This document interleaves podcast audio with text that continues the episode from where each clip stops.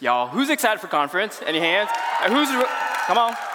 Right, the week of conference, and to even say that and speak those words, it's just crazy to think about. The amount of planning, the amount of time and prayer that's been into this conference um, is unreal. Um, and it is finally coming to fruition this weekend, and that's just so, so cool to me. Uh, so, a little bit about myself. I was born in Malaysia, Kuala Lumpur, Malaysia. It is a country in Southeast Asia. You might not know where it's at, it's okay. They film Crazy Rich Asians there, so it might ring a bell, you know. Uh, but I moved, I was there, I was born there, and was raised until I was 12 years old. And eventually I would move to the United States uh, May 15, 2009, to a little small town named Eureka. Not Eureka, Arkansas, but Eureka, Missouri. And if you're wondering why does Eureka sound so familiar, it is because it is the home of the world famous Six Flags theme park. Anyone been there? Yeah, yeah. More flags, more fun.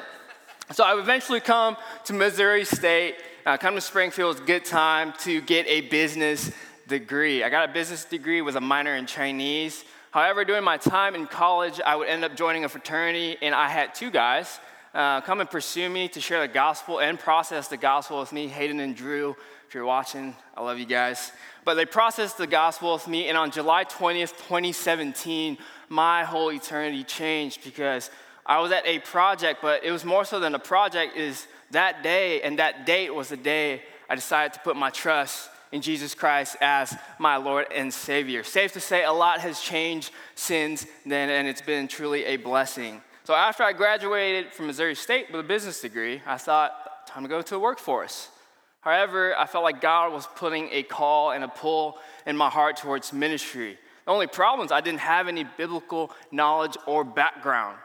But as fate had it, High Street was launching a new program called the High Street Institute, specifically the High Street Residency. So, what did I do? I did a whole 180 on my plans. I joined the residency, and 11 months went by. And through those 11 months, I learned so much about the Bible, about who God is, who Jesus is, and also the practical side of ministry. Um, it, it, was truly one of the most incredible investments that I got to be a part of. And if anyone here uh, really has that in their heart, or felt like God was calling them to their heart, I urge you to join. Uh, if my residents are in the room, would you guys raise your hands, former and current? You guys look around, give them a clap, go talk to them. They would love to talk to you about the program. And, and I think the last piece of information I would really like to share with y'all so we can get acquainted at this point is like I said, my name's David Chan. But majority of you guys might know me better as D Chan. So you can call me David, you can call me D Chan if you ever see me on campus, at a coffee shop, wherever. Just don't call me Dave, okay? I'm not, I'm not at that age yet. I'm really not vibing there. When the time comes and I'm like maybe 60, call me Dave. Go ahead. So, uh, a little bit about tonight's message. I decided on the title called Are We There Yet? And kind of the inspiration for this was this movie I saw way back in the day um, called Are We There Yet? Uh, the actor Ice Cube, well, actor slash rapper Ice Cube played a dad with his kid, and they're in an RV trying to travel to their final destination. But the whole principle there was that the kid the whole time was asking their dad, Hey, are we there yet? Are we there yet? Are we there yet? Uh, for those of you guys who might be parents or potentially one day will be, you'll probably run into the same problem. But the principle here is that they're wanting to get to your final destination. And until they do, there's always this tension, this impatience of wanting to go home. And, and that really brought the inspiration for tonight's message is, are we there yet? But I have the answer to that in this, por- in this portion. It says, no, we're not there yet. But here's what we can do while we wait. And, and this kind of transitions into tonight's main topic, and that is to have an eternal perspective. And not just have an eternal perspective, but what do we do when we have an eternal perspective? And I think throughout Scripture, we're called to have an eternal perspective. However, there is one person, I think, besides Jesus, in the Bible I see really show this well, and that is Paul. And he's going to bring us into tonight's passage in Second Corinthians. But, guys, before that, I would love to pray, give a quick prayer. Uh, so if everyone wants to bow their heads, I'm going to pray real quick for us. Um, God, I just thank you for today. I thank you for the people in this room. I thank you for the, for the leaders in this room. I thank you for all who are here. We know that everyone's here for a rhyme and reason. God, there's a purpose in all of us being here. God, I pray that, that the gospel would be shared clearly tonight. In your name I pray, amen. So tonight's passage will be in 2 Corinthians, specifically chapter 5, verses 16 to 21. If you guys want to open the Bible app on the events page, we'll have the verses there as well. But just a little bit before we kind of jump in, the book of Second Corinthians, I'm going to give you some background. It is a book in the New Testament. And like I said, it was written by the Apostle Paul. If you guys don't know who the Apostle Paul was, at one point, Paul, named Saul, was one of Christianity's greatest enemies. He killed, he murdered, he, he tried to destroy every Christian in sight. His whole life goal was to destroy Christianity. However, one fateful day, he would come face to face with God, and his whole eternity and trajectory of his life changed. And now, Paul was actually Christianity's greatest weapon and asset. And Paul would write 13 of the books in the New Testament, um, half, close to half. The New Testament itself has 27 books. But of those 13 books, Second Corinthians is probably his most personal book that was ever written. It addresses the highs and lows, it addresses the joys and struggles, the privileges and sufferings of ministry, and how still through all of this, God is sovereign and God is faithful. And in 2 Corinthians 5 16 to 21, Paul is reminding the Corinthians that the work of Christ has been done. If you have placed your trust in Jesus, we have a new perspective on life, and we're called to live for something greater than this life on earth. That is to have an eternal perspective. And a good analogy to think about, I wasn't able to bring it up here with me, is usually if you can think of a long rope, right? Just like a really long rope. And at the end of that rope, there's just some tape, some red tape. And, and what this rope represents is eternity. But, but what that tape that's at the end of that rope represent is our life on earth. We, we live, we were born, then we go to school, we carry our lives, get our jobs, and then we die. And that's the end of that red tape, if we can use a color for it, right? But the rest of the rope is still there. And that is what Paul and the Bible is really calling us to live for. So we're going to dive right in. Uh, verses 16 and 17, they'll be on the screen. From now on, therefore, we regard no one according to the flesh. Even though we once regarded Christ according to the flesh, we regard him thus no longer. Therefore, if anyone is in Christ, he is a new creation. The old has passed away, the new has come. So in verse 16, Paul kicks us off with describing that through his relationship with Jesus, he no longer lives with a hostile mind towards God. He acknowledges the work of Jesus in his life, and he also acknowledges that the Holy Spirit is in him. And that through Jesus, he now doesn't focus on what is seen, but what is unseen. And it's this same perspective that calls us if we have a relationship with Jesus, to not just focus on the now, but to focus on the forever. And he goes on and reminds them in verse 17 if anyone is in Christ, he is a new creation. The old has passed away, the new has come. I read this, this verse right here, and that's such an incredible promise, guys, don't you think? Paul's saying if anyone in Christ, that means anyone can come to Christ, anyone can have a relationship with Jesus and gain eternal salvation through him. Anyone means that anyone can come. It doesn't matter what race, it doesn't matter what background, what nationality, what ethnicity, anyone can come to Jesus. And what, what Paul also talks about in this verse is this principle of regeneration that Jesus changes those who come to him by faith. They're made a new creation, guys. The saves aren't just forgiven, they are made new. And being made new is not a surface level thing, but it is God creating in us a new heart and a new life. With that being said, not only must we receive the gift of a new heart and new life, Paul gives us a charge that we need to live out the new life of a new creation. And we see the reason for this charge in the next two verses and what living out the life of a new creation looks like. Verse 18 and 19.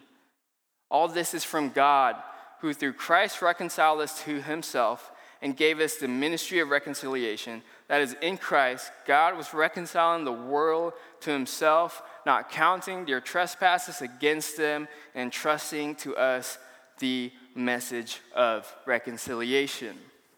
Now, Paul kicks off this verse with another reminder that all things come from God. That he reminds us that our eternal destinies and the reason that we can be made a new creation all stems and comes from Him. It's nothing that we have done or will do or will do in the future. It's all from God. That, that God was the one who initiated this ministry of reconciliation with us, even though we weren't seeking our reconciliation ourselves. And I, Logan spoke a little bit about this word reconciliation last week, but if you were not here, th- this is what I've kind of be able to explain what reconciliation is. Reconciliation, guys, is when a relationship between two individuals has gone sour. It has been frayed, and they are slowly not at peace. But eventually, as time goes and as time passes, these two individuals come together. They put aside their differences, they put aside their pride, and they seek out peace with one another. That is reconciliation between humans. Now, I want, to one up what further that is reconciliation with God looks a little different. Kind of the same scenario. We got two people, and however, the only difference is that only one person has done wrong. Right? So one person has done wrong. However, the person who has not done any wrong is the one who initiates this ministry of reconciliation.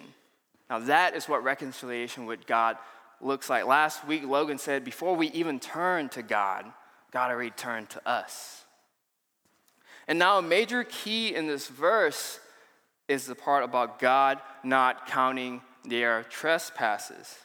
And it's through Christ's reconciliation, God has chosen to bypass our trespasses. Why? Is it, God, is it because God has become soft and he's trying to give us a get out of hell free card? No, absolutely not. God has chosen to not count our trespasses because Jesus himself took upon the consequences of our sin, and instead we have been trusted with the message of reconciliation. And guys, the message of reconciliation, it's really easy to describe. Comes in two words. It's the gospel.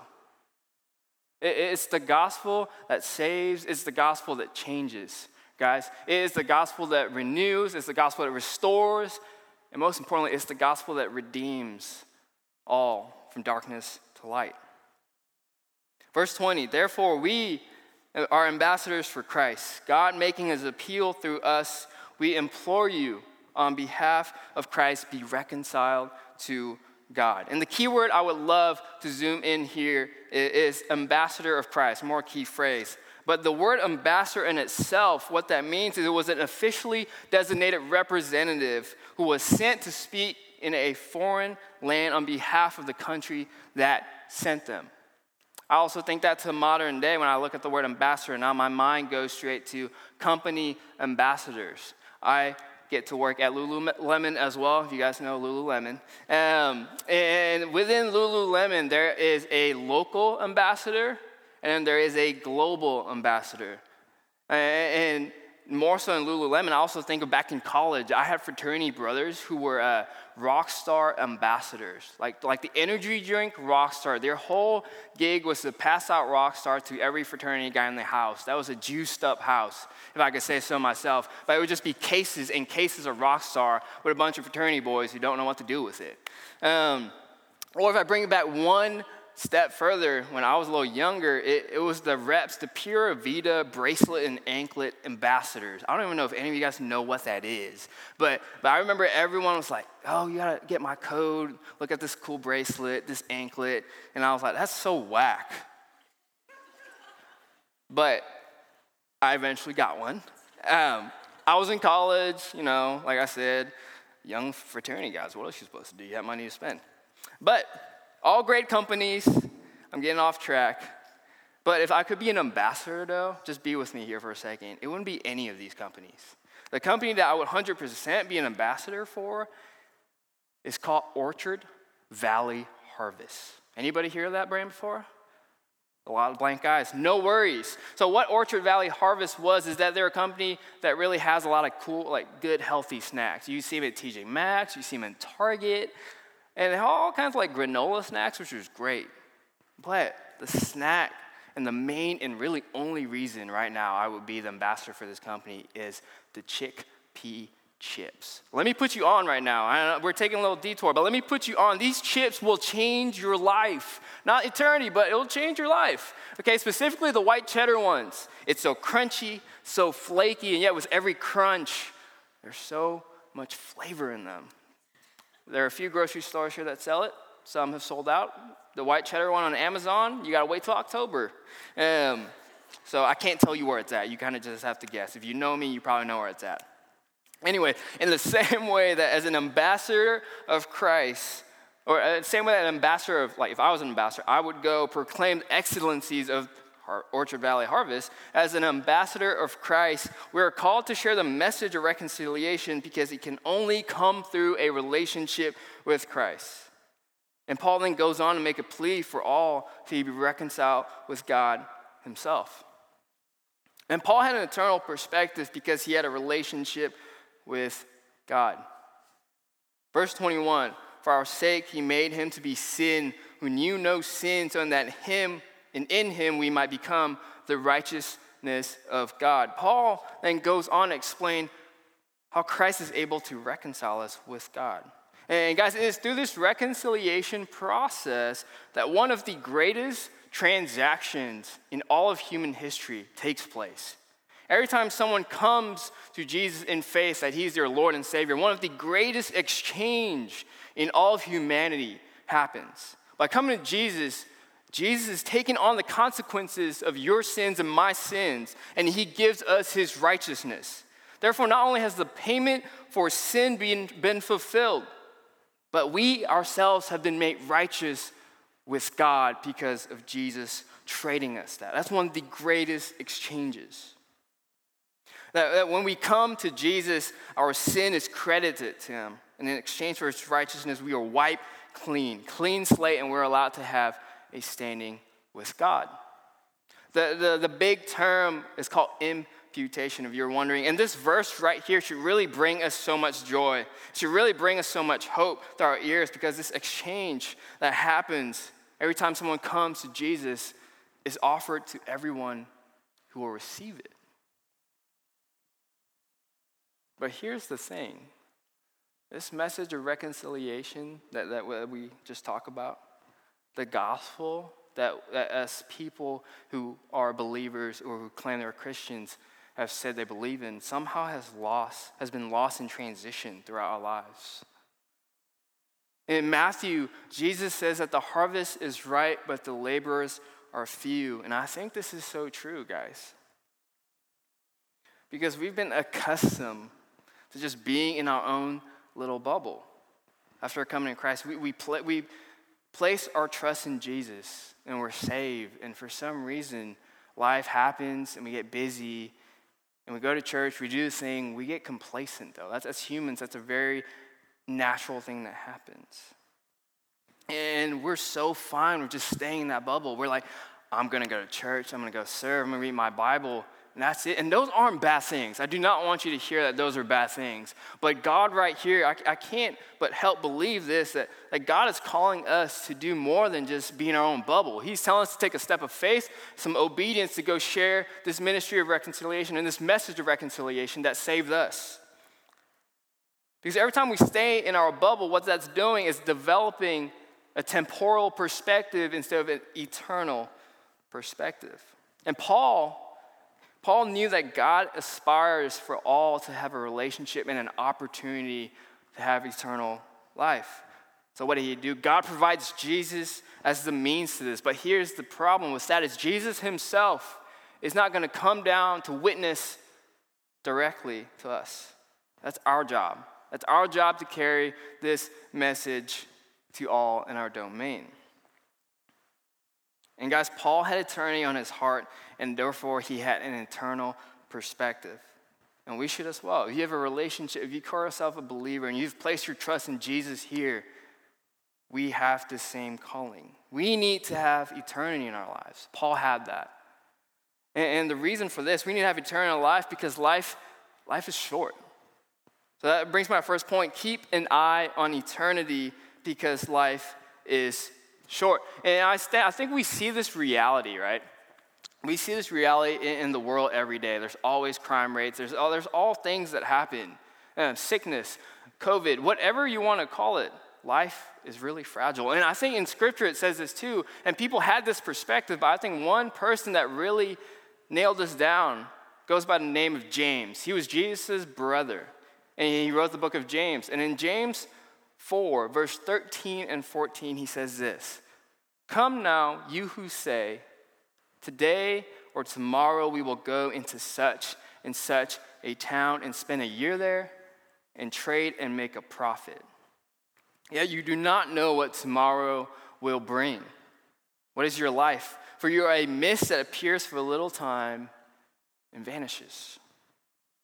James brings to light this fragility of life, of human life, and how each moment is truly a gift for God. Each second, each minute that we take a breath, that we take a step, that we move, all can't be done unless it's through God, unless through God's permission, through His sovereignty and provision, He provides us another second, another minute, another breath.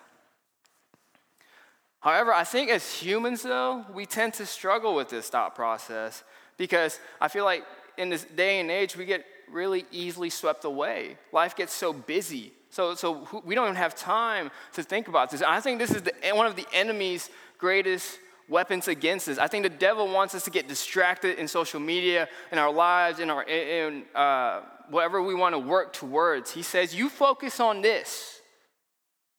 Don't worry, I'm working behind here."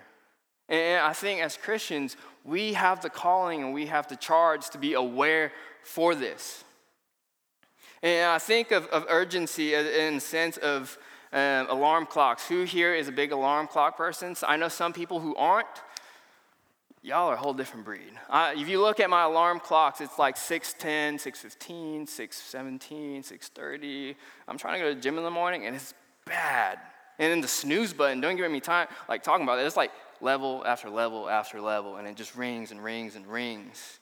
But what the alarm clock does is it provides urgency in our lives, right?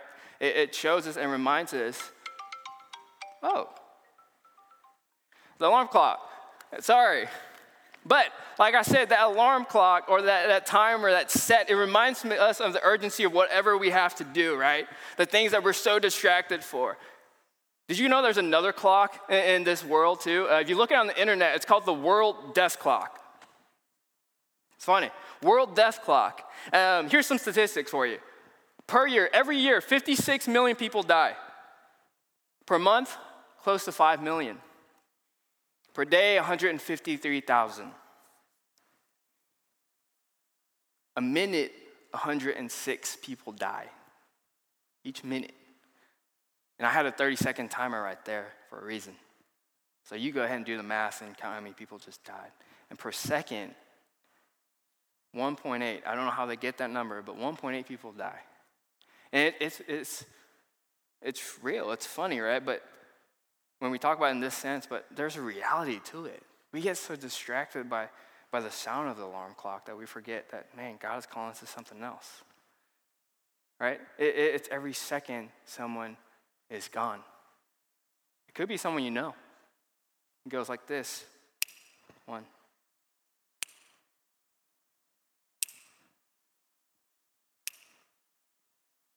Every second counts, every moment counts. Guys, we all have an internal ticking time clock. Like I said, the devil wants us to be distracted. That's why we can't. That's why community is important. That's why we need to be focused straight to the cross because what the cross did was that physically it might have not cut the time clock because death is coming for all of us. I can make you that promise right now if you didn't know that. But what the, clock, what the cross did was that it saved us eternally and spiritually.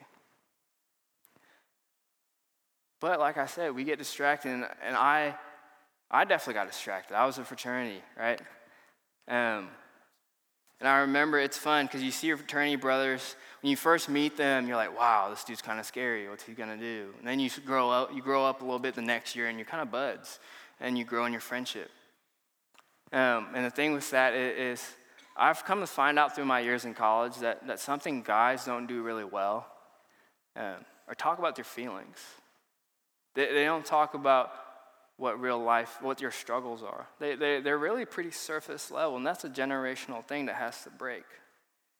But when I was a sophomore, junior in college, I remember I saw one of my fraternity brothers on a Sunday. I saw him at a restaurant, I think. Uh, I think it was Bears or Ebbets. And then Monday comes through. I remember I was like, we had a good conversation. How's, how's life? He's like, it's good. It's been chilling. Uh, trying to graduate. I'm like, I, I understand. And we get to the next day, and we went our separate ways. I'm at home and, and just hanging out with some boys. And one of my buddies said, Hey, you got to come in this room. I was like, Okay. So I come in the room. I, said, I felt like he had some urgent thing to tell me. And he goes, I need you to sit down. I go, Why? And so I was like, You just sit down. I did. And he goes, So and so has died. The guy I saw, my fraternity brother I saw on Sunday, on Monday, ended his own life. We all have a ticking time clock. And guys, I'm not here trying to be morbid. I'm not here trying to make you sad before the week of conference. But what I am here is to remind you that we can't live for this earth. And not only that, guys, this is why conversations are important.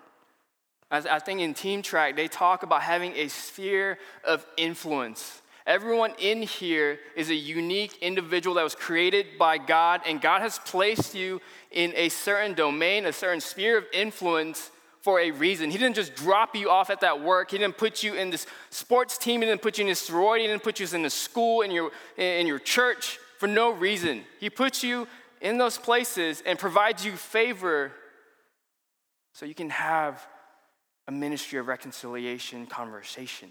You can have those messages of reconciliation so we can share the gospel with people. And I think that's one of the greatest, uh, most incredible things I get to do now is I get to go to Missouri State and to other campuses to hopefully meet guys and have these conversations. Is it weird that I'm a 25 year old at the dining hall? 100%. They're like, what are you doing here? I'm like, I have no idea. Actually, I'm just kidding. Obviously, I do. But the reality is kind of weird. And guys will hit you with so many surface level questions, and they're like, wait, what are you doing here? You're in a fraternity? I'm like, nah, I was, though. It's a good time. But it's important. And, I have and I get to have these conversations with them. And we talk about death, it's really interesting. People start perking up when death starts being a topic of conversation. It's because we don't ever talk about it because we're either too scared to acknowledge that it's coming or too busy. But like I said, we all have a ticking time clock. And here's the thing though the reason we all get uncomfortable when we talk about death in any way whatsoever is because we aren't home. The title says, Are we there yet? We're not there yet. There's this tension that we live in, which brings me to my second point. Keep an eye on eternity because we're not home yet. And I think of the term home here. I want to hone in on this. Home, when I'm talking about home, I'm not talking about an actual building, right? Some people go back to an actual building they call home, and it's not the greatest of situations. When I'm talking about home here, I'm talking about a place of peace, a place of comfort, a place of safety. We feel safe at home. Home for me will be very different for home to you. But whenever we leave our home, there's usually a tension that is associated with it. And I think for me, for the longest time, home for me was in Malaysia. My family, my friends, my whole life. And I moved to the United States. And I remember the weeks, the months before I left, the amount of tension that was just going through my heart was crazy. I remember I was a little kid and I asked my mom and dad, I was like, Am I having a heart attack? And I was just really sad. Um, I come to find out. But, but you get the gist. There's a tension when we leave home. And that was for me at one point in Malaysia. Now, home for me, obviously, physically, Springfield. But home for me is a, is a lovely place called Branson. Some of you might know Branson Mo. They got lots of good things. Don't sleep on it. Um, great coffee shop, Vintage Paris. Go check it out. But I think home can be described in so many ways, right? But here's the thing our original home was in the Garden of Eden. At one point, humans didn't need to be reconciled with God. We, we lived, actually lived at peace with God. And sin entered the world, and we got kicked out of the garden into exile. And that's why we live with this tension. This wasn't our original home, it wasn't God's original design or his original purpose. Or I could give you another two description. Think of another way. Home to me could be the Dallas Cowboys. Dallas Cowboys fan every year after they have a subpar seven and eight season, right when that minute changes, they're back to, we're winning the Super Bowl because they won the Super Bowl a couple years ago. They did win yesterday, though, so I'm going to give you guys your, your flowers. It's okay. Um, or people who grew up in the lake, Table Rock, Lake, the Ozark. A lot of people grew up in the lake. They love the lake. They love going on the water. They love going on the boat. They love jet skiing, water skiing, all that stuff that I can't do because I'm not athletic enough. But they want to return to the lake, right? So on the weekdays, they go work, they do their jobs, but the whole time, all they're thinking about is, I can't wait to go back on the water. They want to go back to the lake. And in that same way, all we really want to do is go back to the garden. We want to go back to the garden. Ever since we have been exiled, we long to go back home, to be reconciled with God, and to live at peace with Him forever. And God provides a way, in a sense, He sends His Son Jesus to die for us. So we get a saving grace through Christ. Spiritually, eternally, we're home. We, we get to go home one day. But physically, the reality is that we are still here with physical bodies. And Paul knew this very well. He says in Philippians 1, verse 21. He says, For me to live is Christ, and to die is gain. He knew that he wasn't living for this earth. He knew he was living for eternity. He was living for the end of the rope, but he also knew that right now, in that moment, God has not called him home yet. So he has been entrusted and he's entrusting us with this ministry and message of reconciliation. Paul had an eternal perspective.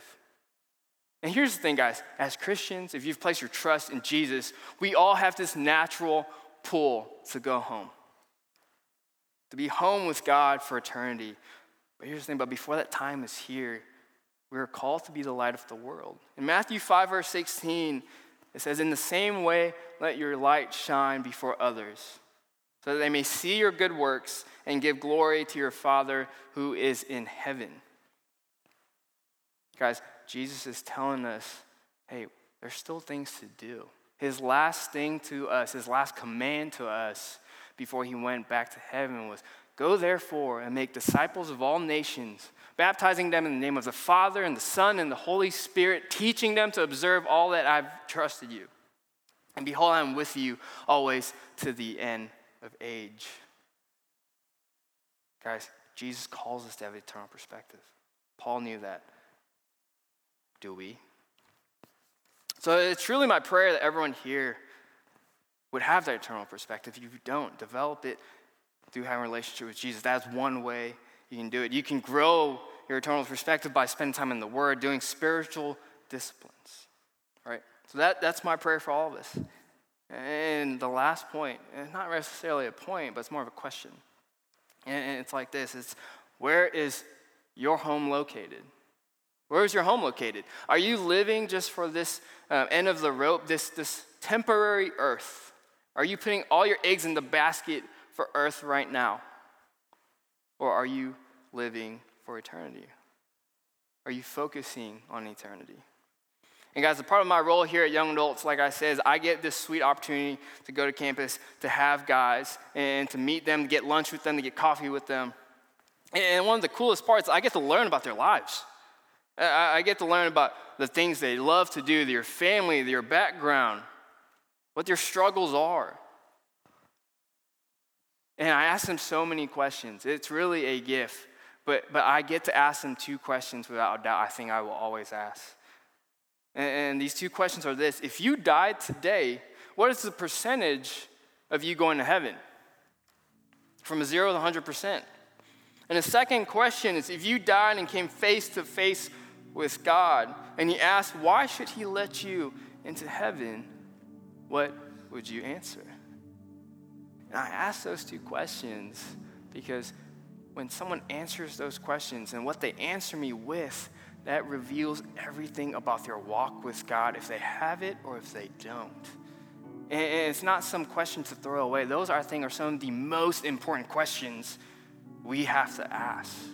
And not only ask, but we also ourselves have to reflect because as humans, we tend to forget a lot, don't we? We tend to get distracted.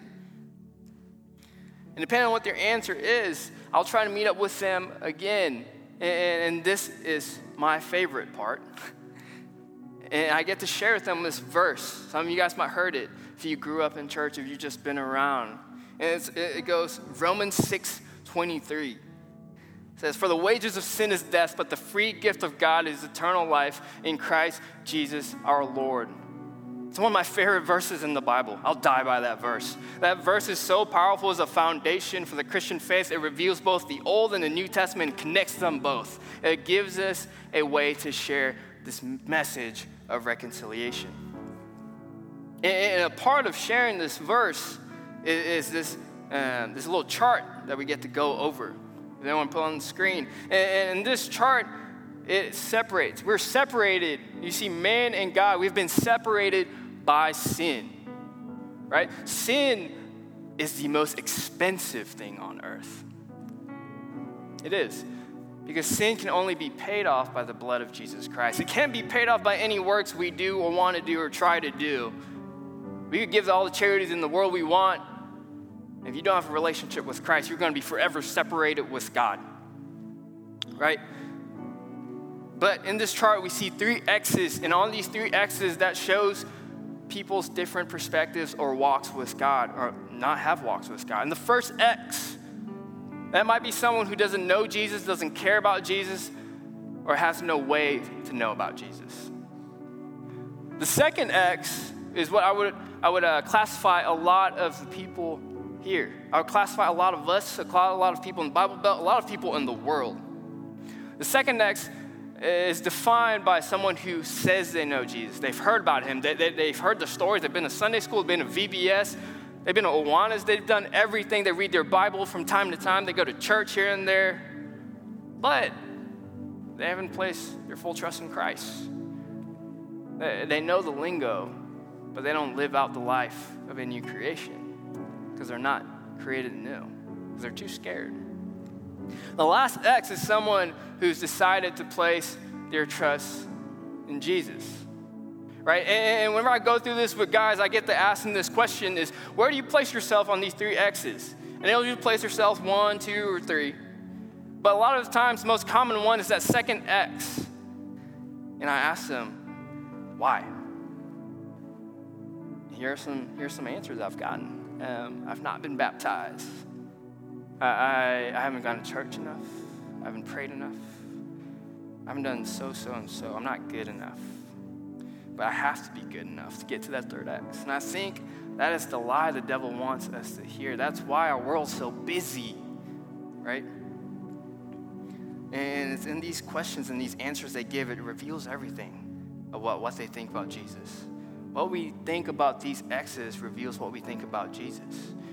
And so I also get to ask him, I said, Well, what does it look like for you to jump then? He goes, Well, I feel like I haven't done all those things yet. I haven't been baptized. Guys, can I tell you something? When Jesus was on the cross, there were two other people with him, and one confessed and placed his trust in Jesus. And Jesus said, You will be with me in heaven. You think he had time to be baptized? No. And the, the, the, the problem of I'm not good enough. Well, guess what? You're not going to be. Because if you're going to work towards something being, work towards being good to gain you salvation, what is that threshold? How good do you have to be? How much things do you have to do? And more importantly, how much time do we have? We just talk about every second counts. We're not guaranteed that second. We're not guaranteed that second. In Ephesians 2 8 and 9, it says, For by grace you've been saved through faith. It is a work of God, not a result. It is a work of God, not a result of your own doing. And to summarize that verse, it just says, You don't have to do anything. God knew that we needed a Savior, so He provided Jesus to die on the cross for our sins, past, present, and future, and He hands us this gift. And the only thing we have to do is accept this gift. It's so simple. It's so simple. The gospel is so simple that a child can understand it, yet so complex that an 80 year old believer will continue wondering questions about it. It's one of the most powerful things. So, my question to everyone in this room again, is, is where is your home located? Where are you on these three X's? All right, so if you want to bow your heads, I'm going to pray. We're going to have some people um, down here, and we're going to have a time of worship.